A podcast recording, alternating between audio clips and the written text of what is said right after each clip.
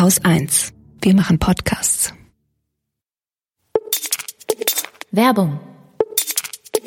Hi, hier ist Katrin von Haus 1 und das ist meine Soul Bottle. Die habe ich seit mittlerweile über zwei Jahren immer mit dabei. Denn mir ist es wichtig, auch im Alltag, keinen unnötigen Plastikmüll zu erzeugen. Soul Bottles sind wiederverwendbare Trinkflaschen. Und was ihr jetzt nicht sehen könnt, sie sind wunderschön designt. Mit mittlerweile über 30 verschiedenen Motiven von ganz unterschiedlichen KünstlerInnen. Die Soul Bottles werden fair und komplett klimaneutral erzeugt. Es gibt sie aus Glas oder aus Edelstahl. Beides ist super stabil. In den ganzen zwei Jahren ist mir meine Glas Soul Bottle bisher nie kaputt gegangen, obwohl sie wirklich immer und überall dabei ist. Ach, und sie ist natürlich ein super Geschenk. Ich spreche aus Erfahrung, denn diese hier ist auch ein Geschenk gewesen. Wenn ihr euch oder anderen auch eine Soul Bottle schenken wollt, dann schaut vorbei auf soulbottles.de und mit dem Code LILA bekommt ihr 5 Euro Rabatt auf alle Soul Bottles, egal ob aus Glas oder Edelstahl. soulbottles.de ist die Adresse, LILA ist der Code.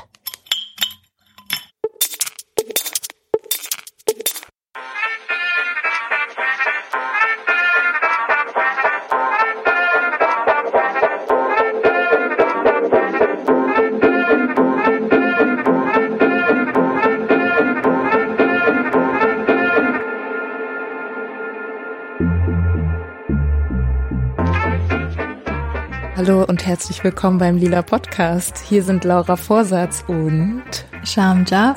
Ja, und wir sprechen heute über Frauen im Libanon, Frauen in der Protestbewegung, aber vor allem migrantische Haushälterinnen im Libanon und die Zustände, in denen sie dort arbeiten.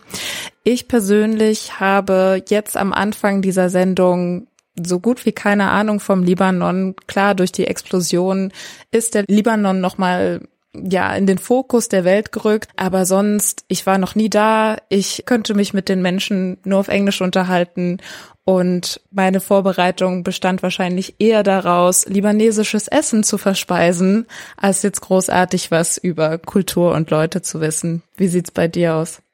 Für mich ist der Libanon ein Land gewesen, das ich schon seit meiner Kindheit schon als sozusagen das Las Vegas das Las Vegas oder Paris äh, des Nahen Ostens ähm, bezeichnet hatte.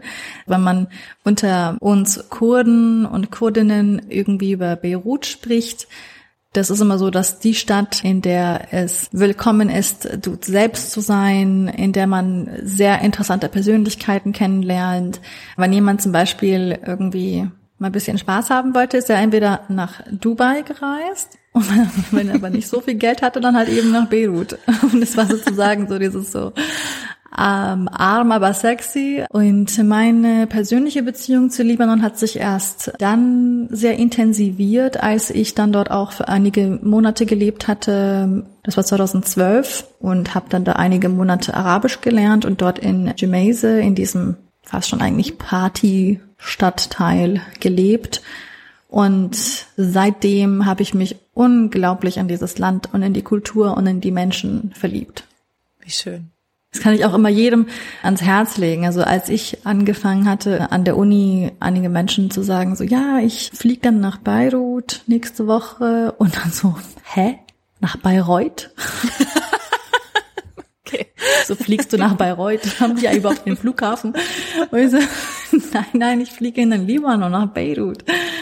Und mich hat es dann immer so überrascht, dass halt so wenige Menschen in Deutschland eigentlich über dieses kleine, aber unglaublich wichtige Land im Nahen Osten Bescheid wussten.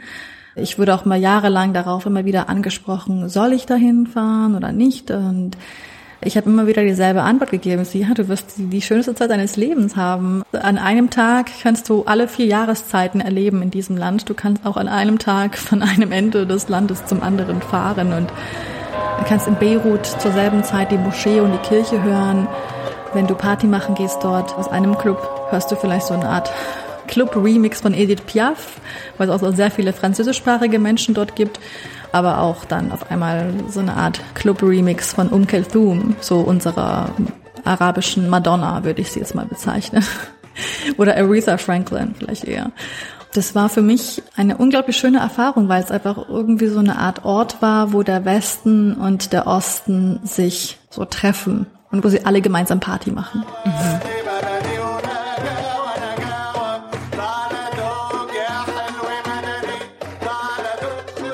Mittlerweile sieht es im Libanon ganz anders aus. Wirtschaftskrise, Covid-19 und dann auch noch die Explosion von 2750 Tonnen Ammoniumnitrat im Hafen von Beirut, die mehr als 190 Menschen tötete und mindestens 6500 Menschen verletzte. Du hast ja im Zuge der Explosion in deinem Newsletter What Happened Last Week dann ein Video geteilt, wo eine migrantische Haushälterin im Libanon gezeigt wird in ja einem Haushalt, die während der Explosion dann ja ganz schnell reagiert und ein kleines Kind vor der Druckwelle rettet und hat es das auch umschrieben mit, ja, hier Wahnsinn, guckt euch das an, das Video ist viral gegangen, das ist doch unglaublich, was da passiert. Und ich habe es mir dann dreimal hintereinander angeguckt und konnte das dann nicht so richtig zuordnen, weil ich irgendwie so war, naja, aber also ist doch eigentlich normal, so zu reagieren, bis ich dann den Kontext erschließen konnte. Wenn man den Kontext gar nicht so kennt äh, im Libanon und wie die Situation von Hausangestellten im Libanon ist, dann kann man vielleicht dieses Video eher weniger für sich auch so einordnen. Schätzungsweise arbeiten um die 250.000, schätzungsweise, man weiß nicht ganz genau, aber 250.000 afrikanische und asiatische Hausangestellte leben und arbeiten im Libanon.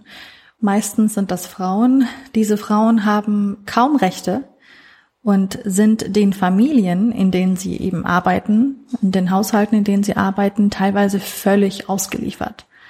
Und dieses Video ging auch viral gleichzeitig mit dem Aufruf, genau dieses Arbeitsverhältnis, was man eben auch dort als Kafala-System bezeichnet, dieses Arbeitsverhältnis einfach ja, zu beenden und aufzubrechen und so eine Art guck mal, so schlimm sie auch behandelt äh, wird und so wenig Rechte sie dort auch hat, sie rettet trotzdem dein Kind.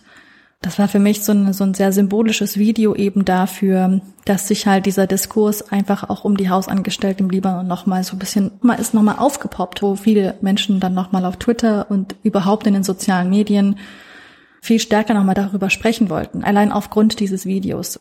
Ich habe mich schon gefragt, wer ist diese Frau im Video? Und wer sind diese Frauen, die libanesischen Familien im Haushalt, bei der Kinderbetreuung, bei so ziemlich allem helfen? Eine von ihnen war Sigarida Brehanu. Als ehemalige Hausangestellte in Beirut ist sie jetzt Projektmanagerin bei Egna Legna Besidet. Egna Legna ist eine vergleichsweise kleine Organisation im Libanon, die sich aber ganz speziell für die Rechte von migrantischen Haushälterinnen, vor allem aus Äthiopien, einsetzt. Mit Sigarida habe ich gesprochen. Oh wow, it's very busy in your background. I know. I mean, I cannot go. I'm here still working. Yeah, yeah, okay. yeah, of course. Hide the ticket. Sigarida hatte alle Hände voll zu tun, denn zeitgleich zu unserem Gespräch flogen mehrere ehemalige Haushälterinnen wieder nach Äthiopien zurück und sie organisierte das Ganze drumrum. Wieso diese Frauen jetzt in Scharen zurückfliegen, erzählt sie uns später. Ich war aber neugierig und wollte erst mal wissen, ob sie das virale Video, von dem ich mit Sham anfangs gesprochen hatte, auch gesehen hat. Natürlich. Wir haben das Video auf unseren Plattformen geteilt, auf Facebook, Instagram, Twitter. Sie ist unsere Heldin. Bei der Explosion saß ich hier. Ich konnte nicht anders. Ich war wie erstarrt und mein Verstand hörte auf zu arbeiten. Ich konnte an nichts mehr denken. Es war ein Albtraum. Ich dachte, es sei ein Erdbeben. Ich habe sicher nicht daran gedacht, Leben zu retten. Ich dachte nur, okay, es passiert und wir sterben.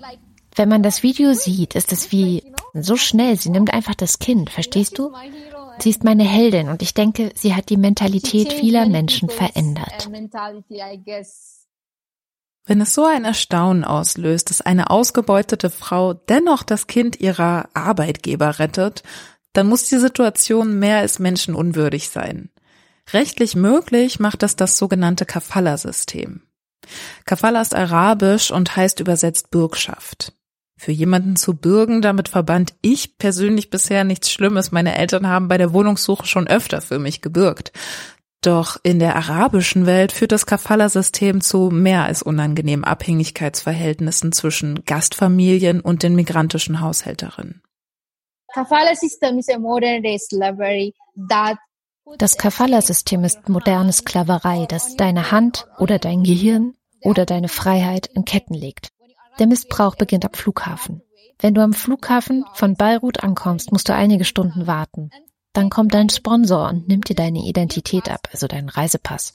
Von diesem Tag an bis zu deiner Heimreise wirst du deinen Pass nicht wiedersehen, denn sie werden ihn vor dir verstecken.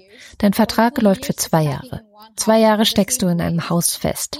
Dein Sponsor bestimmt, ob du mit Leuten sprichst oder ob du einen freien Tag bekommst. Er bestimmt, ob du eine Pause machst. Die Familie lässt dich an mehreren Orten arbeiten und benutzt dich wie einen Sklaven.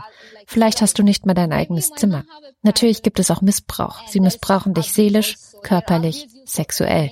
Und wenn du weggehst, kannst du deinen Arbeitgeber nicht verklagen nachdem sie dich missbraucht haben, nachdem sie dich gezwungen haben, wie eine Sklavin zu arbeiten, ohne dir deinen Lohn zu zahlen und nachdem sie dich auf die Straße geworfen haben, werden eher sie eine Klage gegen dich erheben und sagen, dass du ihnen etwas gestohlen hast. Das Kafala-System gilt als intransparent und nicht reguliert. Insofern sind die Frauen komplett vom guten Willen ihres Sponsors bzw. ihrer Sponsorin abhängig. Sigurida kam vor mehreren Jahren aus Äthiopien nach Beirut und arbeitete als Haushälterin in einer libanesischen Familie. Ich habe sie gefragt, wie es dazu kam. Before coming to this country, I was first year university student and I was Bevor ich in dieses Land kam, studierte ich im ersten Jahr an der Universität. Ich war sehr jung, 18 Jahre alt, Teenager und lebte mein Leben, mein bestes Leben.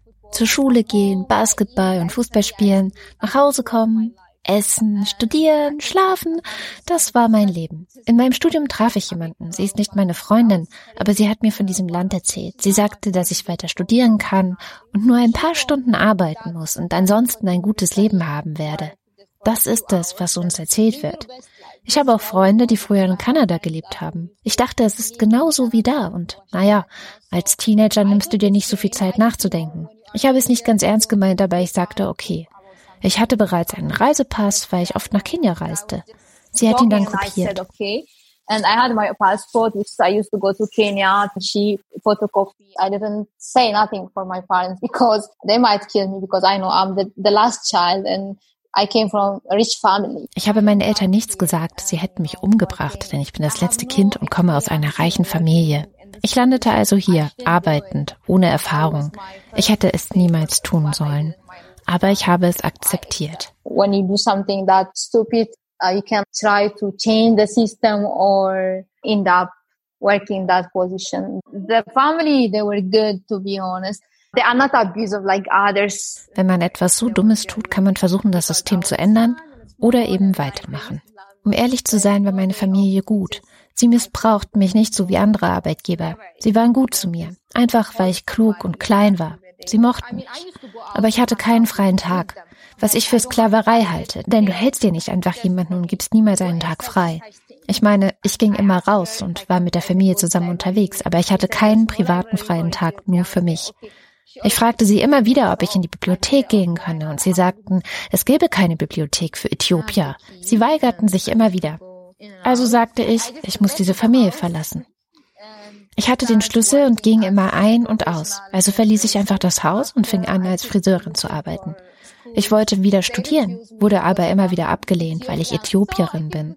Also suchte ich nach einem Community-Zentrum und fand das Migrant Community Center Beirut. Als ich dorthin ging, war klar, das ist der Ort, an dem ich etwas verändern und für etwas kämpfen kann. Egna Leckner gründete sich dort. Ich wurde eine Aktivistin, die für das Recht der Hausangestellten kämpft. Und hier stehe ich nun und tue das Beste meines Lebens. Das Migrant Community Center Beirut ist ein Treffpunkt, wo Menschen, die von Rassismus und Diskriminierung betroffen sind, regelmäßig zusammenkommen können. Das Center konnte 2011 in Zusammenarbeit von jungen libanesischen Feministinnen und zugewanderten Menschen entstehen. Nun ist es eine Art Safe Space, in dem sich auch Sigarida mit anderen austauschen konnte. Sie stellte fest, dass ihre Geschichte mit denen der anderen ganz schön viele Ähnlichkeiten aufweisen. So we said, what if we go out and talk about our struggle? Wir sagten uns, was, wenn wir losgehen und über unsere Kämpfe sprechen? Wenn wir über das Leben der Hausangestellten sprechen? Wir müssten Social Media nutzen, am besten mehrere Plattformen und darüber reden, den Menschen zeigen, was in diesem Land geschieht. So fingen wir an. What's the meaning of Egna Legna? Igna Legna bedeutet wir für uns in einem fremden Land. Es heißt ich für dich, du für mich. me. Zusammen kümmern sich die Aktivistinnen von Egna Legna mit Hilfe von Spenden um so einiges. In Workshops zu Themen wie Finanzen und Social Media, aber eben auch sexueller Belästigung und sicherer Abtreibung lernen Hausangestellte von den Erfahrungen der Aktivistinnen. Online und in Vorträgen klärt Egna Legna über das Kafala-System auf. Denn die wenigsten Hausangestellten wissen, dass das, was sie erleben, kein Einzelfall, sondern strukturell verankert ist. Außerdem soll es junge Frauen aus Äthiopien davon abhalten, weiter in den Libanon zu reisen, um arbeiten zu gehen. Ehemalige Haushälterinnen oder die, die es noch sind, können über Egna Legna juristische Hilfe in Anspruch nehmen oder werden mit Kursen auf ihre Heimreise vorbereitet, damit sie in Äthiopien schnell wieder Anschluss finden und auf eigenen Beinen stehen können. Mit der Explosion am 4. August 2020 jedoch fiel auch die eh schon fragile Basis der Haushälterin völlig zusammen und ihre Lage verschlimmerte sich massiv. Sigarida hat nun keine Gelegenheit mehr, über Workshops oder Broschürenlayouts zu diskutieren. Kein Wunder also, dass unser Gespräch etwas zwischen Tür und Angel verlief. Before our fight was to abolish the system. Now after the economic crisis, after the Eigentlich wollten wir das System abschaffen. Jetzt mit der Wirtschaftskrise, mit der Covid-19-Pandemie und nach der Explosion fangen wir gerade erst an, Nothilfe zu leisten. Wir konzentrieren uns jetzt darauf, denn wir müssen Leben retten. After the explosion, many domestic workers they are homeless. Seit der Explosion sind viele Hausangestellte obdachlos. An diesem Tag verloren viele Menschen ihr Leben, ihr Geld, ihre Häuser. Es ist viel Schaden entstanden. Einige Hausangestellte, einige Menschen werden vermisst. Wir haben sie immer noch nicht gefunden. Wir sind damit beschäftigt, uns darauf zu konzentrieren, was jetzt geschieht. Wir konzentrieren uns darauf, wie wir diese Frauen evakuieren können, wie wir diesen Menschen helfen und sie wieder nach Hause bringen können. Sie brauchen dringend Nahrungsmittel, Nothilfe und medizinische Notfallbehandlungen. Schon seit April diesen Jahres läuft aufgrund der Pandemie eine Kampagne auf GoFundMe. Die Explosion in Beirut hat dem Ganzen nochmal einen Extra-Push gegeben und Egner Legner kann, Stand Anfang Oktober 2020, auf 220.000 US-Dollar von über 4.600 UnterstützerInnen blicken. Online und damit weltweit scheint Egner Legner ein gewisses Supporternetz zu haben. Doch wie sieht es mit Frauen vor Ort aus? Unterstützen libanesische Frauen, wofür Egner Legner kämpft? The feminists who live here in Lebanon. uh, Mir fehlen die Worte, um den Feministinnen, die hier im Libanon leben, zu danken. Als wir diese Organisation gegründet haben, sind sie unsere größten Unterstützerinnen gewesen. Sie ermutigen und motivieren uns. Selbst jetzt, in diesen schlimmen Zeiten, stehen sie an unserer Seite und kämpfen unseren Kampf. Ich habe wirklich keine Worte, um I ihnen have zu no word to danken. thank them, really. Sigarida ist frei und kann nun von ihrer Arbeit bei Egner Legner leben. I mean, living in this country, it's living hell. It's always there's challenge every day, every time. Ja, und obwohl sie sagt, dass jeder Tag im Libanon ein Kampf ist, ist es für sie keine Option, nach Äthiopien zurückzukehren. I mean, if I want to go back to Ethiopia, I can. Ich meine, wenn ich nach Äthiopien zurück will, kann ich jederzeit gehen. Aber in der Position, in der ich jetzt bin, kann ich das nicht, weil ich eine Menge Verantwortung habe. Ich muss arbeiten und diese Menschen unterstützen. Ich meine, wir haben arme Leute, die nicht mehr schreiben können. Wenn alle in dieses Land zurückgekommen sind, werde ich die Letzte sein, die aus dem Libanon ausreisen wird. Yeah, like the captain who leaves the ship at last. yeah, yeah, Sounds yeah, a bit yeah, like yeah. that. So, yeah, yeah, exactly.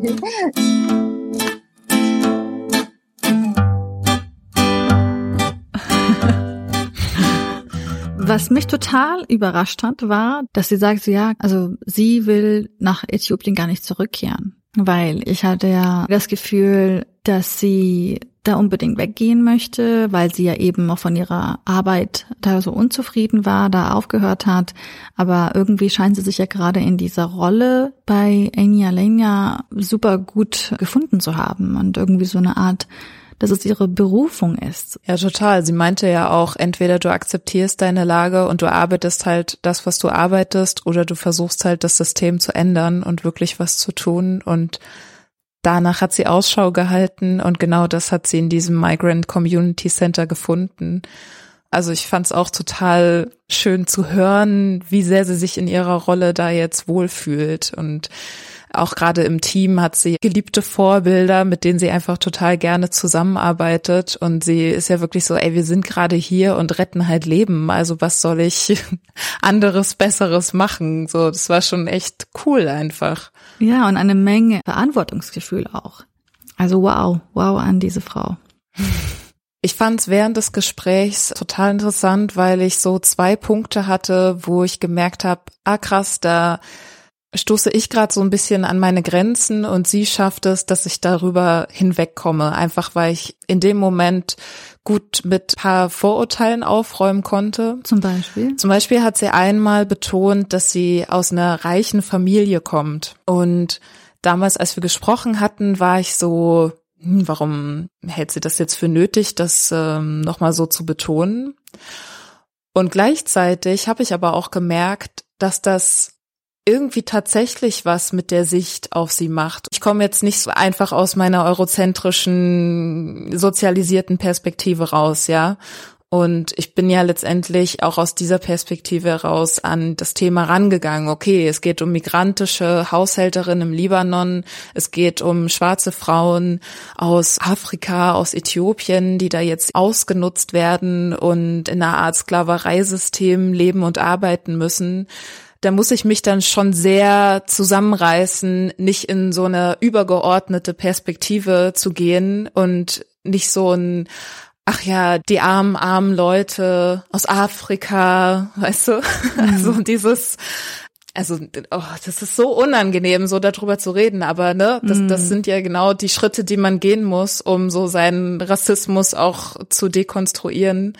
Das ich in dem Moment, wo sie eben gesagt hat, ja, ich komme ja aus einer reichen Familie, habe ich gemerkt, ich nehme sie jetzt gerade mehr auf einer Ebene mit mir wahr, was halt ähm, sehr erschreckende Einsicht war, ja. Ja. Dass ich sie vorher anscheinend, weiß ich nicht, nicht ganz so ernst genommen habe. Aber ja, ich meine, das ist das Klischee, ja klar. Ja, unangenehme Entdeckung. Ja. Aber ähm, dass das für mich natürlich nochmal einen neuen Lernprozess angeschmissen hat und äh, ich da einfach wieder sehr dankbar bin.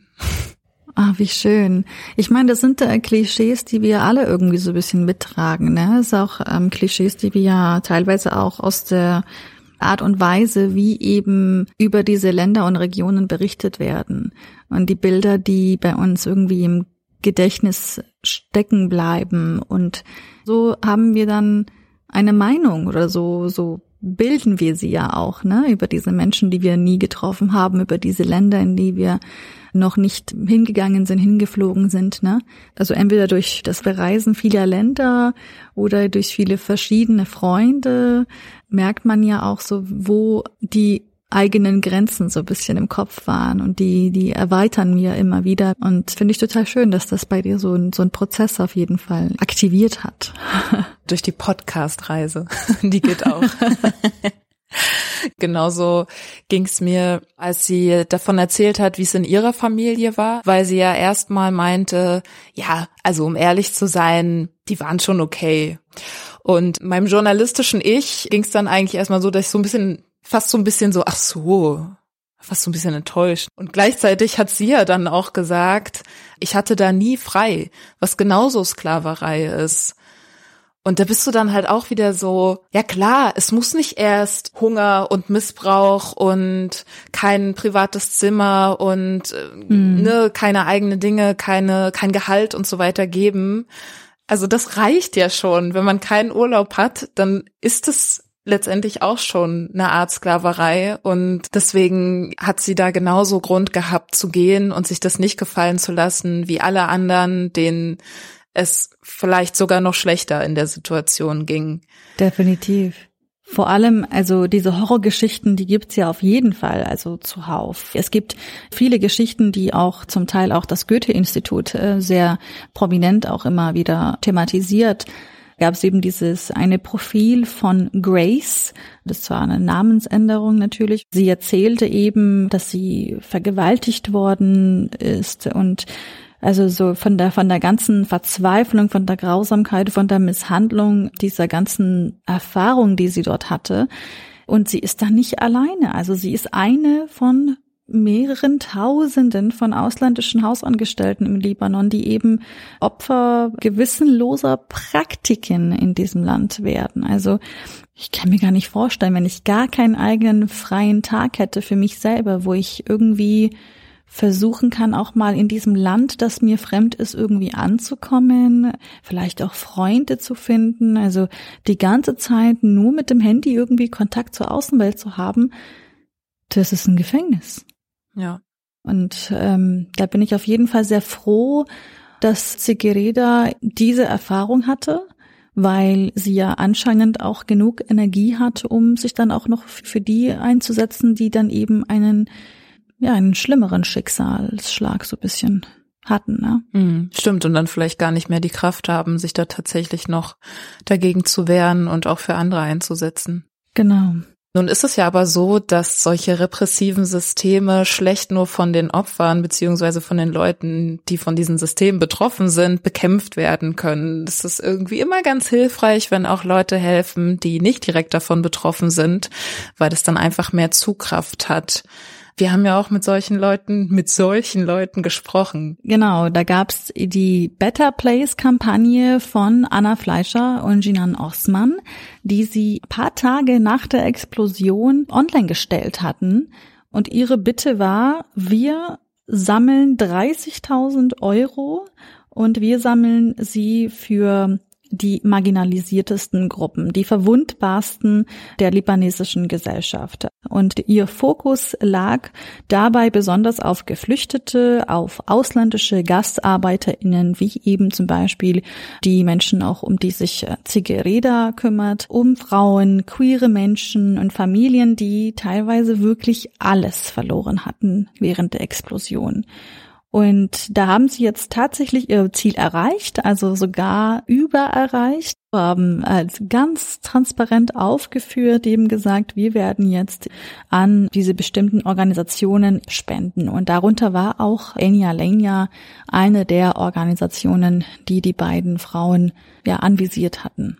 Und diese zwei waren dafür verantwortlich, dass das Thema auch in der deutschen Aktivismusbubble auch so bisschen bekannter geworden ist.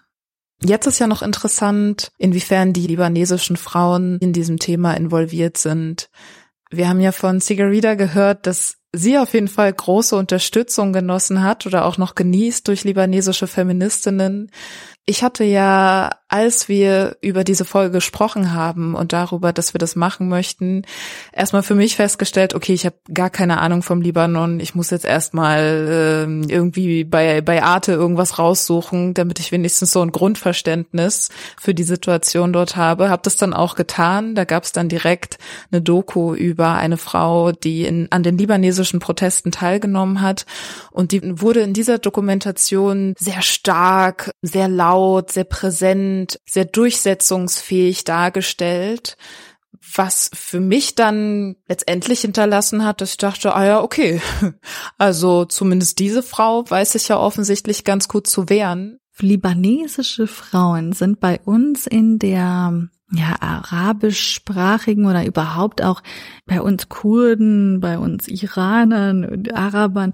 Wir haben alle eine Meinung über libanesische Frauen. Sie sind unglaublich hübsch und sie sind sehr so selbstbewusst, sehr laut, aber nicht in dem negativen Sinne, sondern in so einer Art, so ja, frech so ein bisschen. Und auch die, die meisten Popstars in der arabischen Welt kommen aus dem Libanon.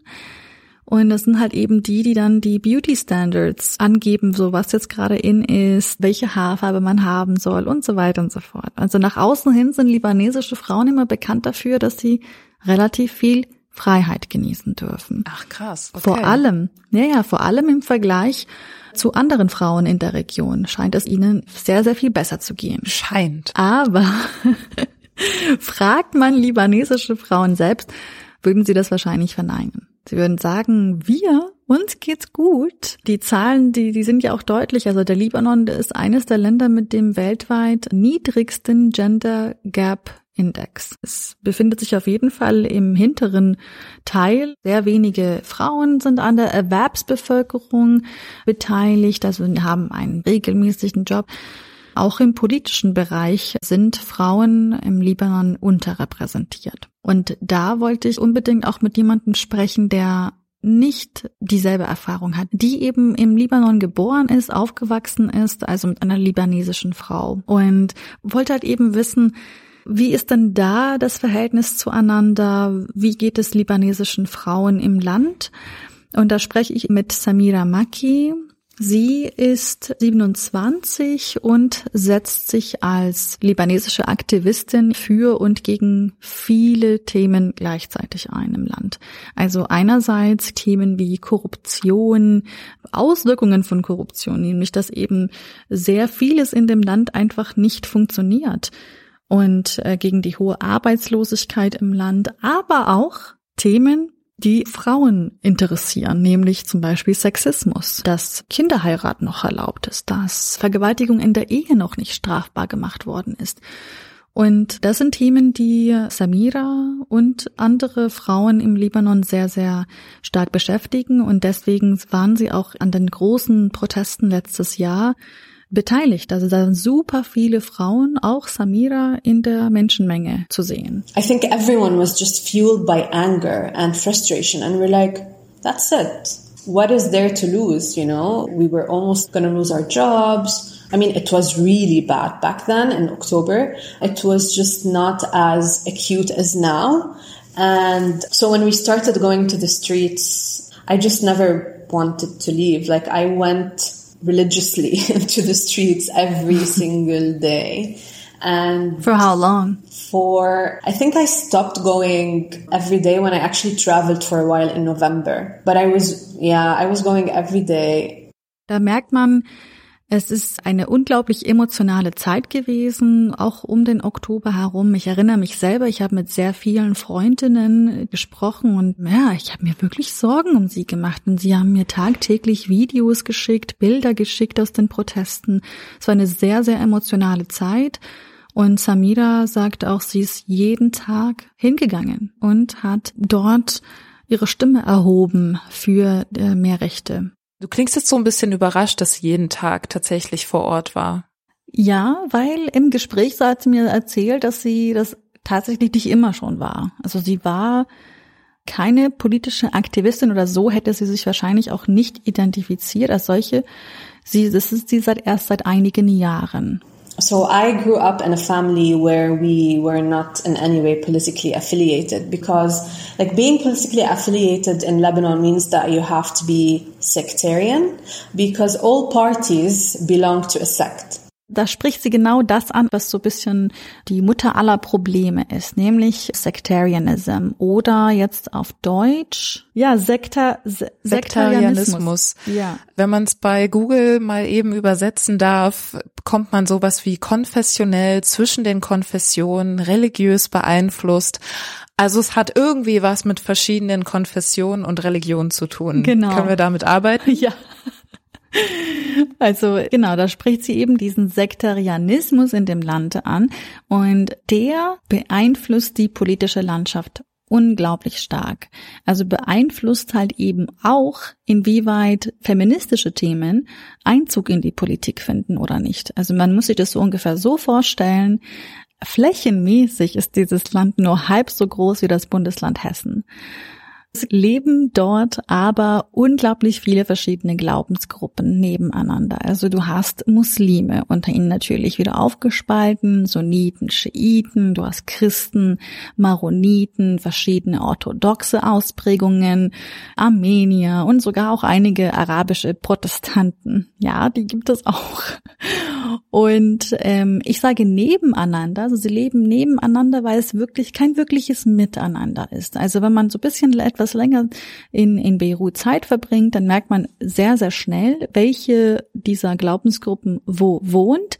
Also es gibt wirklich Stadtviertel, die sind klar voneinander abgegrenzt und viel Austausch gibt es unter ihnen nicht. Und diese verschiedenen Gruppen haben eben auch Einzug gefunden in die Politik. I grew up in a family that was not sectarian and de facto did not really, you know, align with any political ideology, let's say. And then I thought my whole life until I actually, you know, went to uni and thinking critically about stuff that, um, you know, no, no, I don't want to talk about politics, you know, because talking about politics, especially after Hariri died in 2005, because of, you know, there was like this huge, like sectarian divide, if you will, in Lebanon after his assassination.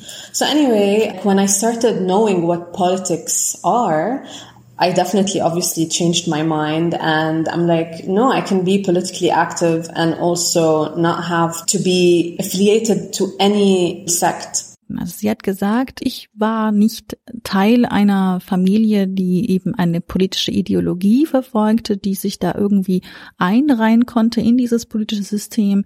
Also war ich irgendwie auch kein Teil davon. Und dann aber, das sagt sie in so einem kleinen Nebensatz. Sie sagt so, ja, Assassination of Hariri. Und das ist eines der eigentlich spektakulärsten politischen Ereignisse dieses Landes. 15 Jahre ist es her. Am Valentinstag 2005 wurde eben der damalige langjährige Ministerpräsident Rafiq Hariri durch eine Lastwagenbombe getötet. Man muss sich das so ein bisschen ungefähr vorstellen, so Angela Merkel wird ermordet durch eine Lastwagenbombe an einem Tag, wo sich eigentlich Menschen eher so mit Thema Liebe und wenn dann sie niemanden haben mit Thema Single sein beschäftigen. Auf einmal kommt dann so eine große, so eine Breaking News Nachricht rein. Der politische Führer des Landes ist gestorben. Das politisiert einen. Ich kenne auch sehr viele Menschen, die seitdem irgendwie sagen so, wie kann das denn sein? Unser Ministerpräsident einfach so getötet und wir wissen nicht wer. Und das hat auch Samira sehr politisiert. Weil das dann auch so eine, so eine Art Beweis für das korrupte System oder für das unsichere System im Libanon war, oder? Definitiv. Ja? Und okay. es war auch eine Art Kontrollverlust.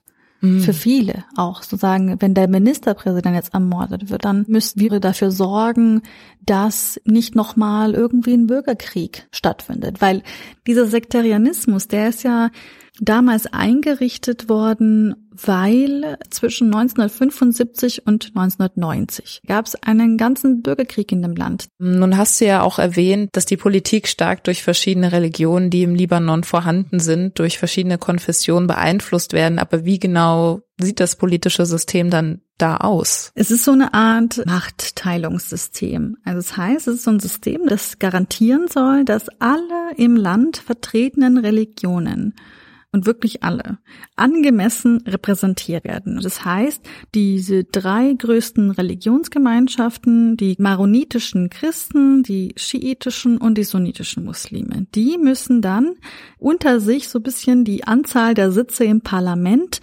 aufteilen. Das heißt, man muss genauso viele Christen wie Muslime in dem Parlament sitzen haben. Hm, klingt eigentlich fair. Ja, also so, so ist immer die Regel. Der Präsident muss immer so ein maronitischer Christ sein, der Ministerpräsident ein Sunnit und der Parlamentspräsident muss ein Schiit sein. Mhm. Die wollen da wirklich nicht nochmal zurück. Ich meine, wenn man ein bisschen darüber nachdenkt, dass zwischen 75 und 90 es ist eine lange Zeit, in der man sich gegenseitig das Leben zur Hölle macht und auch nicht so lange her. Und in dieser Zeit war die Stadt geteilt, also so ein bisschen wie Berlin, aber nur nicht so ganz hermetisch, ja, aber trotzdem, es gab eine Green Line, über die man sehr schwer hinüberkam. Und dadurch hat sich auch so eine Art Ost- und Westteil gebildet in dem Land. Also die Christen sind zum Beispiel in den Osten gegangen, während die Muslime überwiegend im Westen sind. Und es kommt auch heute immer noch zu bewaffneten Auseinandersetzungen in der Stadt. Diese Spaltung, die äußert sich auch immer wieder in der Politik. Also klar gibt es diese Regeln, aber irgendwie funktionieren die ja doch nicht.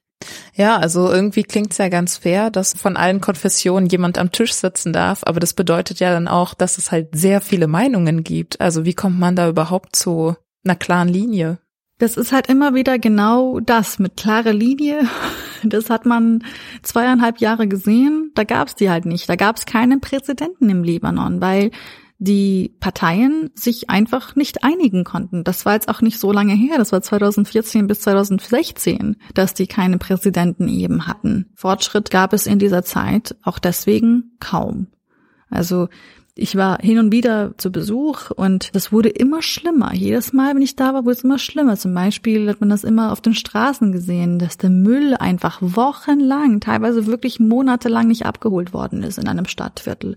Oder dass äh, hin und wieder mal die Stromversorgung gekippt ist. Und das ist nicht nur das einzige Problem. Auch im Land gibt es einfach sehr, sehr viele arme Menschen. Also mehr als ein Viertel der libanesischen Bürger leben in Armut und das Land hat sehr, sehr viele Geflüchtete aus dem äh, Nachbarland Syrien aufgenommen und den Geflüchteten geht es gar nicht gut. Das Gesundheitssystem ist kaputt und kann sich auch nicht wirklich um Libanesen kümmern, äh, sei denn sie haben Geld, ja, und das äh, kommt auch natürlich für die Geflüchteten dort im Land nicht zugute. In allem, was du jetzt erzählt hast, kommen jetzt Frauen nicht so wirklich vor.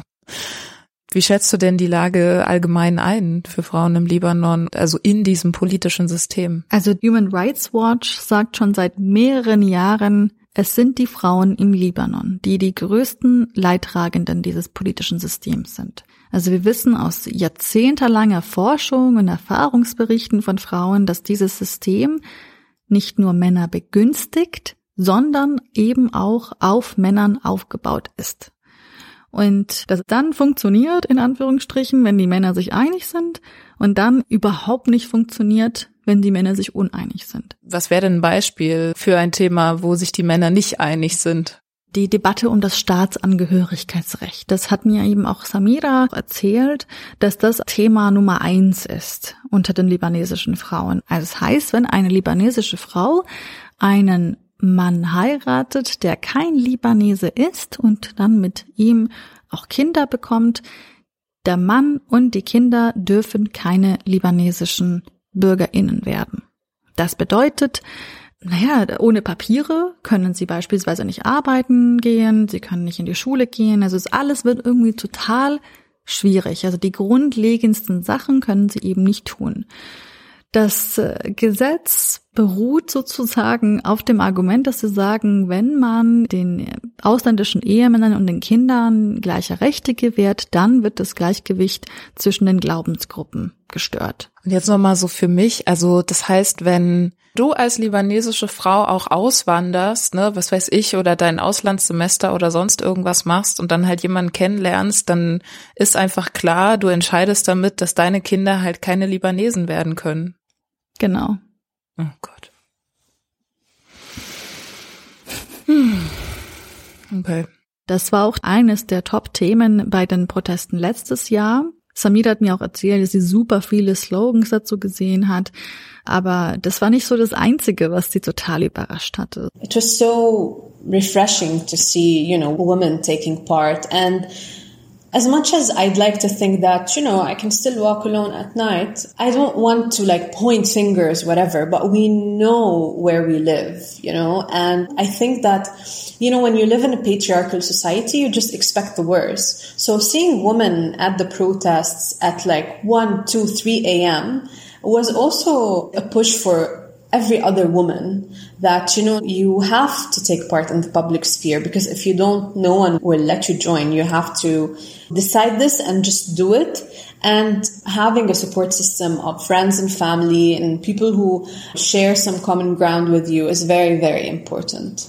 Sie erzählt davon, dass er sich unglaublich davon beflügeln lassen hat, ja, dass er sich total gut gefühlt hat davon, einfach so viele Frauen auch nachts auf den Straßen zu sehen, um zwei und drei Uhr nachts dort zu bewegen und wirklich politisch weiterhin aktiv zu bleiben. Das hat sich total berührt und gerührt. Das war so eine Art ja, Rückeroberung der öffentlichen Straßen und überhaupt des Lebens als Frau auch zu sagen, so, ich bin ein Teil dieser Bewegung und ich bin hier. Und ich habe sie auch gefragt, ob sie das Gefühl hatte, ob irgendwie Frauen und Männer dieselben Forderungen hatten. Also hatten sie dieselben Poster, dieselben Slogans? Yes. When we started going to the protests, the demands were very generic, you know, like down with the government.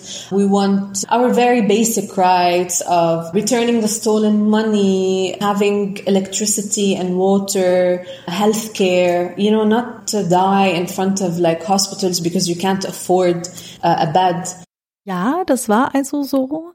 Die Proteste haben sich ja in allererster Linie gegen die Regierung gewandt. Ich meine, die erzählt hier auch gerade, dass Leute nicht versorgt worden sind oder dass sie diese Probleme hatten mit der Stromversorgung und so. Also das hatten sie alle protestiert, aber nach einer Woche circa änderten sich die Themen und mehr Gesichter kamen dazu. Und sie bemerkte, dass sich auch die Slogans änderten. The demands of the women were also, for example, down with patriarchy, down with masculinity, down with uh, transphobia. These were the kinds of slogans that I was seeing. And there were also definitely like feminist groups who are working on, let's say you take one demand, let's say healthcare, okay? And then they start actually discussing it from a gendered perspective statistically speaking, why do, for example, men have more access to healthcare rather than women, for example, you know, which is something that is very interesting. It's just that now things are more, um, out there. It's just because everything blew, you know, they, everything blew up and people were like, we need to do something. We can't just step aside and let everything happen and then we'll join. The momentum grew when only those who actually wanted a change stayed in the squares. Es waren also Slogans wie runter mit dem Patriarchat, weg mit der Maskulinität. Also solche Slogans gab es auch, aber irgendwann hat man auch angefangen, die Themen, für die auch die Männer auf die Straße gegangen sind, auf die Situation von Frauen zu diskutieren. Zum Beispiel das Thema Gesundheit und dass Männer einen besseren Zugang zur Gesundheitsversorgung haben als Frauen und so weiter und so fort. Und sie sagte, das fand ich sehr schön. Sie haben ein Momentum erreicht. Ja, so eine Art Wendepunkt ist angekommen, als nur diejenigen dort geblieben sind, die auch wirklich etwas verändern wollten. Mich jetzt interessiert, wie Samira über die Politikerinnen im Land denkt. Denkt sie denn, sie könnten vielleicht auch etwas ändern? Really have no faith in any of them. Not the Hariri group, not our current government even, like not the one before. Because I don't know what these people think feminism is. For example, there was like this Ministry of Women's Affairs or something, and it was just not active. I think it's just a facade they pride themselves with. Yes, we want to do stuff for women, but on the ground, it's nothing. It's just white feminist rhetoric and they don't take into account that women in Lebanon have different needs than those in, I don't know, Europe or the US. Also man merkt, dass sie da nicht so viel Vertrauen in die Politikerinnen hat, die sich eben in dem ganzen Gefüge ja so ein bisschen auch eingereiht haben. Also sie sagt auch so, das größte Problem ist, dass die irgendwie so ein sehr oberflächliches Verständnis haben von Feminismus. Also das ist so eine Art, ja, wir gehen mal und machen mal paar Bilder mit paar Leuten und dann stellen wir das auf Social Media und dann ja, sagen wir den Leuten, dass wir halt eben was für sie tun. Und sie beklagt halt diese Art und Weise, wie man halt dort Themen, die Frauen super wichtig finden, platziert und wie man über die spricht und sagt halt, das ist gar nicht auf die Situation von libanesischen Frauen zugeschnitten und verstehen nicht, dass Frauen im Libanon ganz andere Bedürfnisse haben und ganz andere, wirklich grundlegende Rechte eigentlich einräumen als jetzt Frauen in, in Europa oder anderswo. In Deutschland, ja, worum geht's da? Um Quoten in Führungspositionen, um Vereinbarkeit von Lohnarbeit und von Care-Arbeit. Es geht sicherlich auch äh, um sexualisierte Gewalt, um Sexismus am Arbeitsplatz oder im Alltag. Aber was ist im Libanon gerade noch wichtig? Also diese Themen, die wir in Deutschland haben, da die deutsche Frauen beschäftigen, das sind auch Themen, die libanesische Frauen natürlich beschäftigen, aber es gibt auch wirklich ganz grundlegendere Sachen, wie zum Beispiel, wie wir schon vorhin darüber gesprochen hatten, über diese Gleichheit im Staatsbürgerschaftsrecht, eben, dass ausländische Ehemänner und Kinder ähm, eingebürgert werden können, reproduktive Rechte, wie zum Beispiel jetzt in Sachen Abtreibung, das Ende der Kinderheirat, Schutz vor Gewalt und Belästigung oder auch eine Art ja, Reform des Personenstands Gesetzes. Das ist nämlich so im Libanon, dass dort eigentlich so religiöse Ehen eher erlaubt sind. Zivilehe ist dort nicht erlaubt, weder mit dem Argument, könnte ja wieder das Gleichgewicht der konfessionellen Gruppen wieder stören und somit könnten wir dann auch kein Gleichgewicht mehr politisch gewährleisten, deswegen bitte nicht. Und ein anderes Thema, und das ist aber auch leider, muss man sagen, ist das ein Randthema, die Reform des Kafala-Systems nach dem Gespräch mit Samira habe ich schon das Gefühl, dass sie und Sigarida in sehr unterschiedlichen Lebensrealitäten leben. Also sie leben zwar zusammen in diesem kleinen Land, aber ähnlich wie alle Konfessionen nebeneinander leben, habe ich schon auch das Gefühl, dass die auch nebeneinander leben. Und gleichzeitig hat Sigarida gesagt, es gibt diese libanesischen Feministinnen, die sie sehr unterstützen Vielleicht ist das von ihr aus so ein bisschen pauschal gesehen, weil natürlich gibt's ja diese Feministinnen, die das tun, aber das sind ja noch lange nicht alle und schon gar nicht alle Frauen des Libanons. Auf jeden Fall, das hatte ich auch im Gespräch mit Samira mitbekommen. Sie erzählt mir, dass sie sich mit Freundinnen getroffen hat. Das war in so einer Bar und Sie sieht Dutzende von Frauen irgendwie vor dem Konsulat von Kenia dort stehen und protestieren. Und dann fällt ihr auf einmal ein, ach ja, darüber habe ich doch mal was gelesen gehabt. I felt super bad because I did not know where the consulate was exactly. And the bar that I was meant to hang out was right across of the consulate. And it felt so bad. I, I felt so bad. It felt so weird. And I'm like, what are we doing? It was just only like a few meters away from a woman who cannot leave this country just because, you know, she can't pay for her ticket. Ja, sie sagt, dass sie sich total komisch gefühlt hat, dass sie ein paar Meter weiter nur in einer Bar saß und sich mit Freundinnen treffen wollte und aber irgendwie so gleichzeitig Dutzende Frauen da vor diesem Konsulat standen und dort protestierten. Und da sagt sie halt, ja, das war auch so ein Moment, wo ich gemerkt hatte, ich glaube, ich möchte mich mehr damit beschäftigen. Sie hat sich, glaube ich, ein bisschen geschämt, dass sie an dem Tag davon irgendwie nichts wusste. Das heißt ja dann, dass so ein Grundinteresse doch irgendwo da ist. Was war denn für dich neu? Also war irgendwas für dich jetzt dabei, was du so echt nicht erwartet hättest? Oh ja, definitiv. Vor allem war das für mich super interessant zu sehen, dass Frauen wirklich unterrepräsentiert sind. Also du musst dir vorstellen, ich bin mit arabischer Musik auch aufgewachsen. Aber alle Popstars, die ich damals total toll fand, das waren libanesische Frauen. Und sie haben einen Ton angegeben, so kulturell. Und dann irgendwie herauszufinden, wie wenig Repräsentation sie in diesem politischen System hatten, das hat mich schon ziemlich überrascht. Ja, und vor allem auch hat mich überrascht und beeindruckt, was Zigerida macht, ehrlich gesagt. Allein in ein neues Land, in ein fremdes Land und dann sich auch noch aus so einer Situation selbst zu befreien und selbstständig zu machen und in so eine Situation zu kommen, dass man anderen Menschen auch noch hilft, das ist für mich eine Heldin. Da kann ich mich nur anschließen. Ich bin total dankbar die Zeit und den Raum gehabt zu haben, dieses Land näher kennenzulernen. Ich habe jetzt auf jeden Fall ein viel vielfältigeres Bild.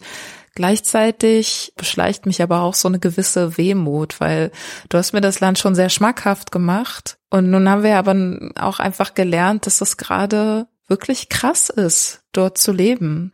Also Sigarida hat ganz klar gesagt, es ist jeden Tag ein Struggle, dort zu sein. Und auch äh, Samira ist ja darauf eingegangen, dass sie wie so eine Hassliebe zu dem Land hat. Also man fragt sich halt wirklich so ein bisschen, wo soll das jetzt eigentlich hingehen? Klar, jetzt mit Corona großartig rumzureisen ist eh nicht die beste Idee, aber würdest du auch jetzt demnächst in den Libanon reisen?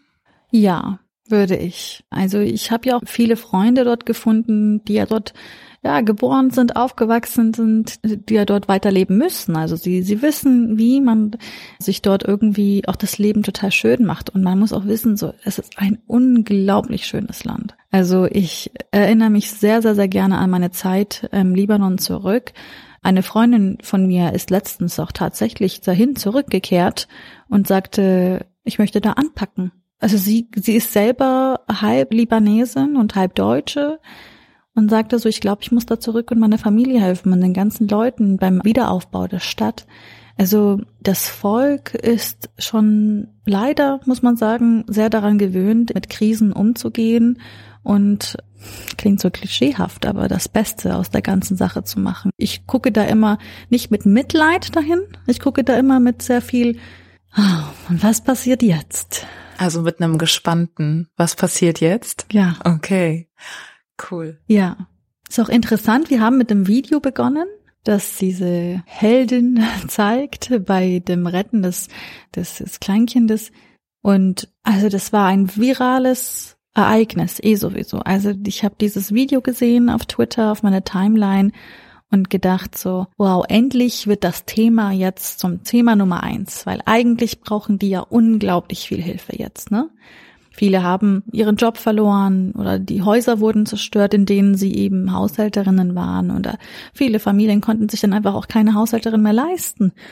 Und ich dachte mir so, okay, jetzt wird der Moment sein, wo sich das bisschen ändert. Aber es ist immer noch ein aktivistisches Randthema. Ja, es ist ja kein unbekanntes Problem, wahrscheinlich auch für den deutschen, europäischen Raum. Es gibt ja auch diesen Vorwurf des White Feminism, dass sich dann eben doch erst um die Probleme der privilegierten Frauen gekümmert wird und das ernst genommen wird und Genauso haben wir ja Frauen, die unterbezahlt und ausgebeutet in zum Beispiel der Reinigungsbranche arbeiten, und da würde ich jetzt auch nicht sagen, dass das ein Hauptthema von feministischen Kämpfen hierzulande ist. Ne? Also auch da müssen wir uns genauso an die eigene Nase fassen, wie intersektional denken wir eben auch an alle. Also nicht nur über verschiedene Herkünfte hinweg, über verschiedene Religionen, sondern eben auch Klasse und Arbeitshintergründe und so weiter. Wie sagt es eine schöne Zitat noch, eine Gesellschaft ist nur so stark, wie es sich um die schwächsten Mitglieder kümmert. Und das stimmt einfach für, für jede Gesellschaft. Ja, total. Schönes Schlusswort, Laura.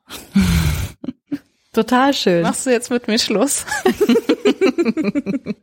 Was fällt dir ein? Mit dir doch nicht. Wir haben uns ja noch nicht mal offline gesehen. Es geht erst los zwischen uns beiden, Scham.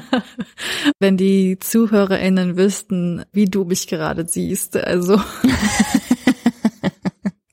mein Podcast-Studio-Setup, Corona-bedingt, ist einfach mein, ich sitze eigentlich unter meinem Sofa.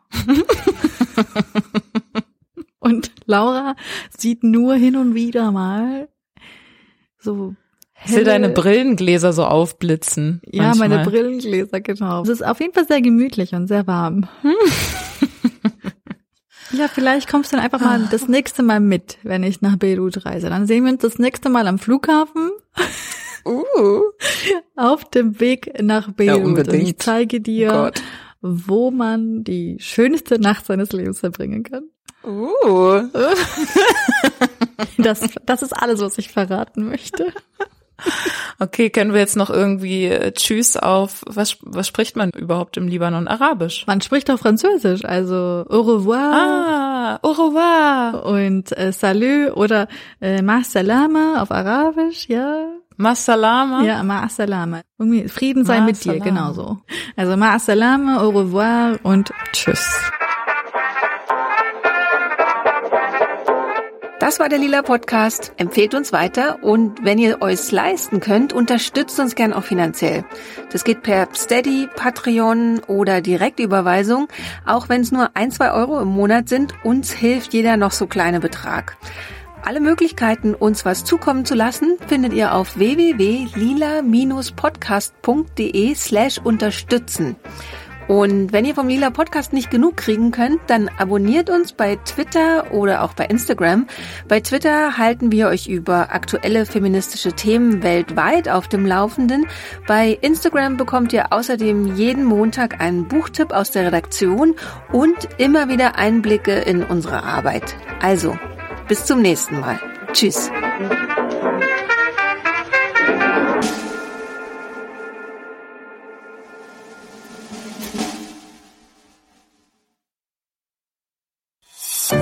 Eine Produktion von Haus 1.